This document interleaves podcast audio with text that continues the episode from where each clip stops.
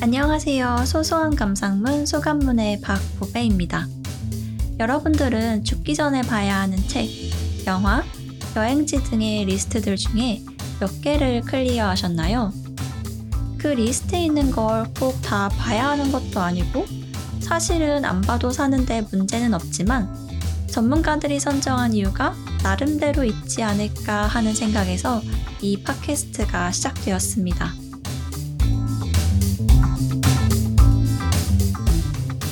소소한 감상문 소감문은 말 그대로 전문가가 아닌 평범한 사람의 입장에서 이 세상에 존재하는 많은 명작들에 대한 감상을 소소하게 들려드리는 그런 팟캐스트입니다.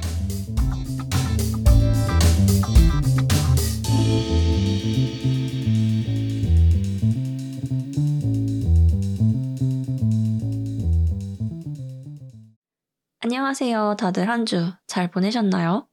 이번 주는 비가 정말 많이 오고 있죠. 비가 많이 오는구나를 실제로 창밖을 보면서도 느낄 수 있지만 어, 요즘 재난 문자 오는 횟수로도 느껴지더라고요. 음, 코로나가 한창 심할 때 이후로 이렇게까지 재난 문자가 많이 온 적이 있었나 어, 싶을 정도로 요즘 많이 오는데 제가 한번 세어보니까 제일 많이 온 날에 17개나 와 있었더라고요. 어, 그만큼 지금 비가 너무 심각하게 많이 온다는 거겠죠. 다들 비 피해 없이 이 장마가 빨리 지나갔으면 좋겠습니다. 어, 오늘 함께 감상하실 영화는 요즘 날씨처럼 비 내리는 여름과 잘 어울리는 영화입니다. 어, 사실 이걸 의도하고 가져온 영화는 아니고요. 제가 앞서서 감상했던 영화 두 편, 어, 멀홀랜드 드라이브랑 라라랜드 모두 헐리우드 영화였어서 이번에는 아시아 쪽 영화를 보고 싶다는 생각이 들었어요. 그래서 한번 찾아보니까 마침 부산국제영화제에서 최고의 아시아 영화 100편을 1위부터 100위까지 선정해 놓은 게 있더라고요. 어, 잘 됐다 싶어가지고 거기서 마음에 드는 걸 골라가지고 이번에 봤는데 이게 보다 보니까 지금 딱 이 날씨에 보기 좋은 영화더라고요. 혹시 여기까지 저의 이야기를 듣고 이번 주 명작이 무엇인지 감이 잡히는 분들이 있으신가요? 비 오는 여름에 보기 좋은 아시아 영화, 바로 이웃집 토토로입니다.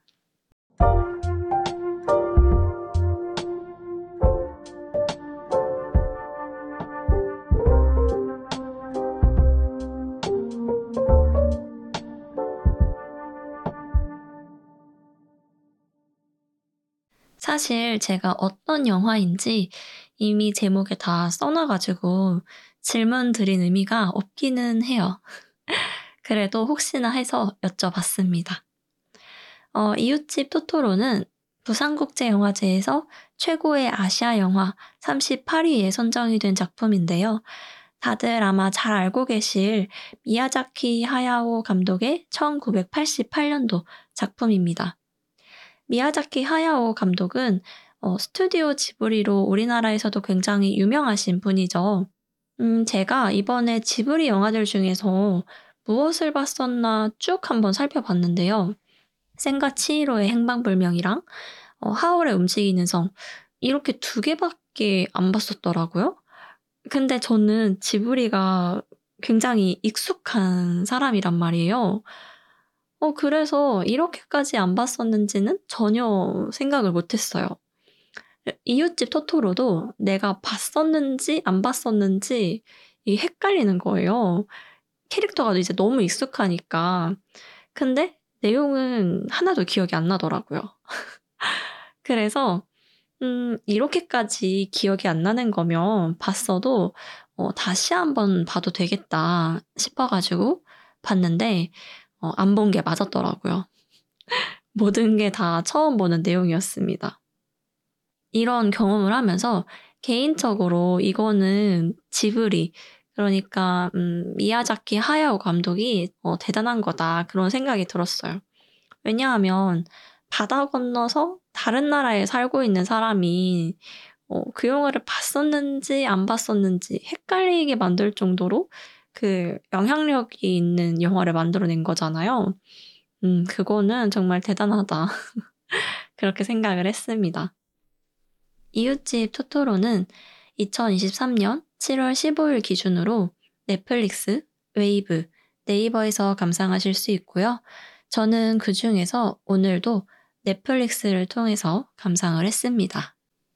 이웃집 토토로는 엄마가 오랫동안 입원해 있는 병원 근처 시골로 아빠와 딸들이 이사를 오면서 시작을 하는데요. 언니의 이름은 사츠키이고 동생의 이름은 메이입니다. 어, 이사원 시골집 옆에는 높이가 20m까지 자라는 굉장히 커다란 녹나무가 있어요. 그 나무를 보고 집이 마음에 들어서 이사를 오게 되었다. 어, 이런 식으로 아빠가 말을 하기도 합니다. 어, 비록 엄마가 아파서 1년 넘게 병원에 입원해 있는 상태이기는 하지만 가족들의 분위기가 어, 그렇게 우울하지는 않아요. 음, 아이들은 계속 뛰어다니면서 막 엄청 웃고 되게 밝고 엄마랑 아빠도 아이들이 어떻게 보면 허무맹랑한 말을 하기도 하는데 뭐 예를 들어서 집이 귀신의 집이래요 막 이러는데 아빠는 오히려 자기 귀신의 집에서 사는 게 꿈이었다. 그러고 엄마도 자기 귀신의 집 좋아한다. 어, 이런 식으로 아이들의 말을 되게 잘 들어주고 공감해주는 어, 그런 화기애애한 가족입니다. 근데 아무래도 엄마가 병원에 오래 있다 보니까 언니인 사츠키가 거의 엄마의 역할을 하고 있어요.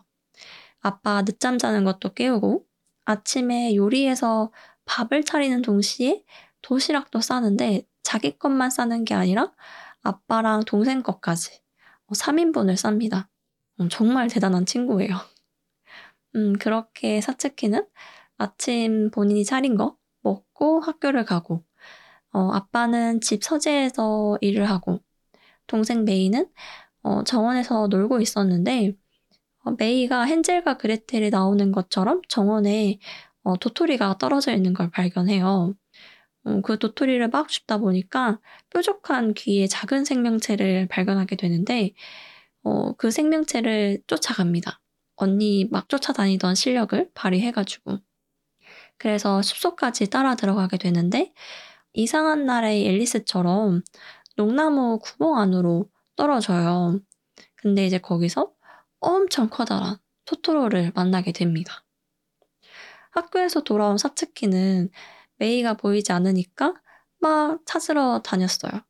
그러다가 숲속에서 자고 있는 메이를 발견했는데 어, 메이가 일어나 보니까 토토로가 보이지 않는 거예요. 그래서 숲속을 돌아다니면서 막 찾아봤는데 그래도 보이지가 않으니까 어, 아빠랑 사츠키한테 자기 거짓말하는 거 아니다. 진짜 토토로 봤었다. 이렇게 이야기를 합니다. 아빠도 어, 메이한테 어, 메이가 토토로 봤다는 거 믿는다. 아마 숲의 주인을 만난 것 같은데 늘 만날 수 있는 건 아니다. 그렇게 이야기를 해주고 어, 사츠키도 그거를 듣더니 어, 자기도 토토로 만나보고 싶다. 어, 그렇게 얘기를 해요. 어느 날 비가 오는데 아빠가 우산을 안 들고 일을 하러 간 거예요. 그래서 사츠키랑 메이가 아빠 우산을 챙겨서 버스 정류장으로 마중을 나갑니다. 어, 근데 그날따라 아빠가 늦게 와서 어, 해도 어느새 져 있고 메이도 꾸벅꾸벅 졸기 시작을 해서 사츠키가 메이를 업어줍니다. 어, 그렇게 아빠를 기다리고 있었는데 누군가가 사츠키 옆으로 다가오는 거예요. 그 우산을 쓰고 있어서 우산 아래로만 그 형태가 보였는데 어, 털복숭이에다가 긴 발톱을 가지고 있고 몸집도 엄청 큰 거예요. 바로 메이와 만났던 그 토토로였던 거죠. 그 비가 오는데 토토로가 우산 없이 비를 맞고 있으니까 사츠키가 또 착해가지고 아빠의 우산을 빌려줍니다. 어, 그러다가 버스 한 대가 오는데 아빠가 타고 있던 버스가 아니라 웬 고양이 버스가 와요. 근데 그 버스가 살아 움직입니다. 그 혹시 신기한 스쿨버스라고 그 EBS에서 해주던 애니메이션이 있는데 아시는 분들 계신가요? 그 마치 그 스쿨버스처럼 형태도 변하고 진짜 살아야 움직이는 그런 고양이 버스였어요. 여튼 토토로가 아이들한테 그 선물 꾸러미를 하나 준 다음에 그 고양이 버스를 타고 가는데 아빠 우산을 가지고 가버려요. 어, 그 다음에 어, 또 버스 한 대가 왔는데 그거는 이제 진짜 아빠가 타고 있는 버스였어요. 그래서 사츠키랑 메이가 아빠한테 토토로 만났다고 어, 자랑을 엄청 합니다. 집에 와서 그 토토로 선물을 열어보니까 밤이나 도토리 같은 그 나무 열매가 한가득 들어 있었고, 어, 그거를 본인들 집 정원에다가 심어요. 그렇게 즐거운 나날을 보내다가 엄마가 토요일에 집으로 온다는 소식을 듣고 사츠키랑 메이가 기대를 하고 있었어요. 근데 병원에서 전보가 와서 확인을 해보니까 엄마가 감기에 걸려서 토요일에 못 나오게 되셨다는 거예요. 그래서 메이가 그 소식을 듣고 막 싫다고 때를 엄청 써요. 사츠키도 음, 속이 상하니까 메이한테 화를 내고 어, 그러기도 합니다. 집에 돌아와서도 둘 다 기운도 없고 음, 사츠키가 이웃집 할머니랑 이야기를 하는데 작년에도 엄마가 감기라고 해서 병원에 갔다가 지금까지 어, 입원해 계시는 거다. 음, 엄마 돌아가시면 어떻게 하냐 이러면서 어, 막 웁니다. 아무리 동생 챙기고 어른스럽고 이랬어도 결국 사츠키도 아이였던 거죠. 그래서 사츠키가 우는 걸 보고 메이가 집을 나서서 엄마 병원으로 가요. 메이가 사라진 걸 알게 된 사츠키랑 할머니가 메이를 찾으러 다니는데 어, 앞서서 사츠키랑 메인의 가족이 엄마가 입원해 있는 병원 근처로 이사를 오게 된 거라고 말씀을 드렸는데 사실 그 시골집이랑 병원이랑 거리가 성인 걸음으로도 3시간이 걸리는 좀 먼 곳이에요. 그러니까 이제 당연히 메이가 길을 잃어버린 거죠. 어, 그래서 사츠키가 막 찾는데도 메이를 본 사람이 어, 아무도 없고, 그리고 해는 저물어 가고. 그래서 사츠키가 토토로한테 메이를 좀 찾아달라고 부탁을 합니다. 그 이야기를 듣고 토토로가 그 살아있는 고양이 버스를 불러요. 그래서 그 고양이 버스에 사츠키가 탄 다음에 버스의 그 목적지 사인이 바뀌는데 메이로 바뀌어요. 그래서 이제 고양이 버스가 바람을 막 휘날리면서 달려서 메이를 찾아줘요. 그런 다음에 어, 고양이 버스가 또 친절한 게 아이들을 엄마 병원까지 또 데려다 줍니다.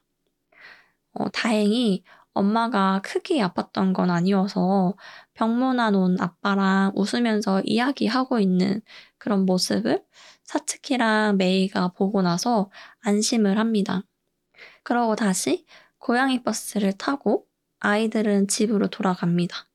그리고 토토로들은 농나무 꼭대기에서 오카리나를 부르는 모습을 마지막으로 영화가 끝이 나요.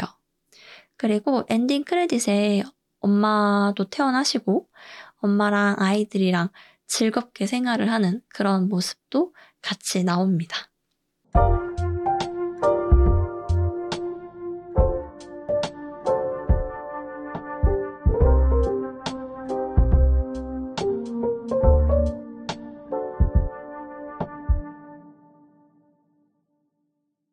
이웃집 토토로를 보면서 뭔가 저 어렸을 때 생각이 많이 나더라고요. 어, 이웃집 토토로의 배경이 1950년대 TV가 없던 시절의 시골이에요. 어, 제가 물론 그 시대에 산 건 아니지만, 어, 제가 초등학생 때 경기도 광주라는 곳에서 살았어요. 보통 광주라고 하면 같은 경기도에 사시는 분들도 음, 광주 광역시를 많이 떠올리셔가지고 어, 경기도 광주를 아시는 분들이 계실지는 모르겠지만 어, 경기도 광주가 근처에 팔당댐이 있습니다. 그래서 그 팔당댐이 또 수원지이다 보니까 어, 광주에 개발 제한 구역이 좀 많아요. 그래서 약간 개발된 어, 약간 개발된 시골 느낌이 있어요. 제가 살 당시에는 그랬거든요. 어, 그리고 또 제가 살았던 아파트가 산을 깎아서 만든 어, 아파트였는데 바로 그래서 뒷산이 있었어요. 그래서 입주 초반에는 오염이 안 되어 있으니까 그 도롱뇽이라고 맑은 물에 사는 되게 조그마한 양서류 친구가 있는데 그런 도롱뇽이나 개구리 그리고 가재 또 극중에서 메이가 막 그 올챙이를 잡으러 다니는데 어, 저도 그렇게 올챙이도 막 잡으러 다니고 음, 그렇게 놀았습니다. 물론 학원을 다니기는 했지만 어, 친구들이랑 초등학생 때 엄청 놀러 다니고 또 툭하면 산에 올라가서 어, 가을에 그 밤나무에서 밤송이 떨어지면 그거 주워다가 그 밤송이 막 가시에 찔려가면서 막 밤 꺼내서 삶아서 먹고 음, 그런 어렸을 때의 기억이 어, 이웃집 토토로를 보면서 많이 떠오르더라고요. 그때 참 열심히 놀았었는데 하면서 말이에요. 미야자키 하야요 감독이 어, 이 이웃집 토토로를 왜 만들게 되었는지 그런 제작 동기 중에 어느 시대가 그리워서 만든 것이 아니라 어린이들이 이 작품을 시청함으로써 어, 풀밭으로 뛰어간다든지 어, 도토리를 줍는다든지 아니면은 자기 집의 마루 아래를 어, 쳐다보지 않을까 하는 그런 바람에서 만들었다고 하더라고요. 물론 어, 요즘 집 마루 아래를 들여다볼 수 있는 곳이 많이 없겠지만 어, 갈수록 아이들이 음, 놀 수 있는 그런 자연 환경들이 많이 줄어들고 있는 것 같아요.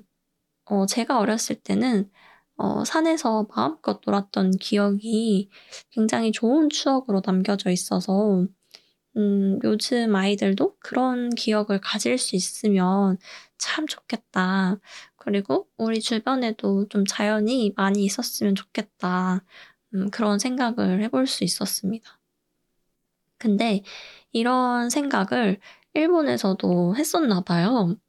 그 이웃집 토토로의 배경 모델 중에 어, 하나였던 그 사야마 구릉이라는 곳이 있는데 그곳 숲이 개발로 사라질 위기에 처하니까 1990년에 내셔널 트러스트 그 토토로의 고향 기금이라는 걸 조성했대요. 내셔널 트러스트가 뭐냐면은 1895년에 어, 영국에서 시작된 환경 운동인데 국민들이 자발적으로 기부를 해서 그 모은 기부금으로 보존할 가치가 있는 환경이나 문화재, 동식물 이런 것들을 사서 영구적으로 관리해가는 그런 시민들의 자발적인 환경 운동이라고 합니다. 어, 이거를 1990년에 일본에서 한 거예요. 그 당시 기금에 참여했던 사람들 중에 40%가 어, 초등학생, 중학생, 고등학생이었대요. 용돈을 그 편지에 넣어가지고 보낸 어린 친구들이 많았다고 하더라고요. 그래서 그 기금을 통해서 어, 1991년에 어, 토토로의 숲 1호가 탄생을 했어요. 제가 조금 더 찾아보니까 어, 얼마 전인 2023년 6월 15일에 어, 62호까지 어, 토토로의 숲이 탄생을 했다고 합니다. 극 중에서 아빠가 농나무를 보면서 그런 말을 해요. 옛날에는 나무와 사람이 친구였다고. 근데 요즘은 아닌 것 같아서, 음, 조금 씁쓸한 것 같아요. 얼마 전에 본 기사에서 그 지리산에 골프장을 짓겠다고 축구장 29개 면적의 그 소나무 벌채 허가를 했다고 하더라고요. 저 어렸을 때 어, 환경 보호해야 한다, 보호해야 한다, 막 이렇게 배웠었는데, 그게 커서도 상황이 크게 달라진 것 같지 않아요. 오히려 더 악화된 것 같기도 하고요. 그래도 이웃집 토토로를 보고 어린이들이 그 자기 용돈, 근데 그 용돈이 얼마나 되겠어요. 그래도 그 용돈을 보내가지고 기금이 만들어지고 그게 지금까지 이어져서 토토로의 숲 62호까지 어, 지켜낼 수 있었던 것처럼 우리도 나부터라도 라는 마음가짐으로 어, 환경을 조금 더 생각해 볼 수 있었으면 좋겠어요.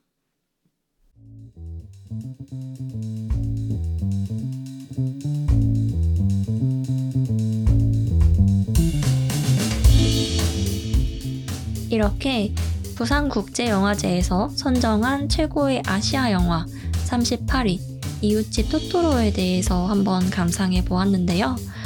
어, 지금 이걸 녹음하고 있는 중에도 재난 문자가 한 두 개는 더 와 있네요.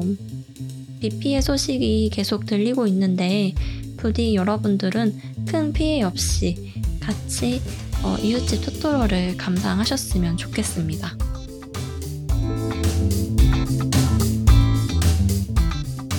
그럼 새로운 소감문으로 다음에 또 만나요. 안녕.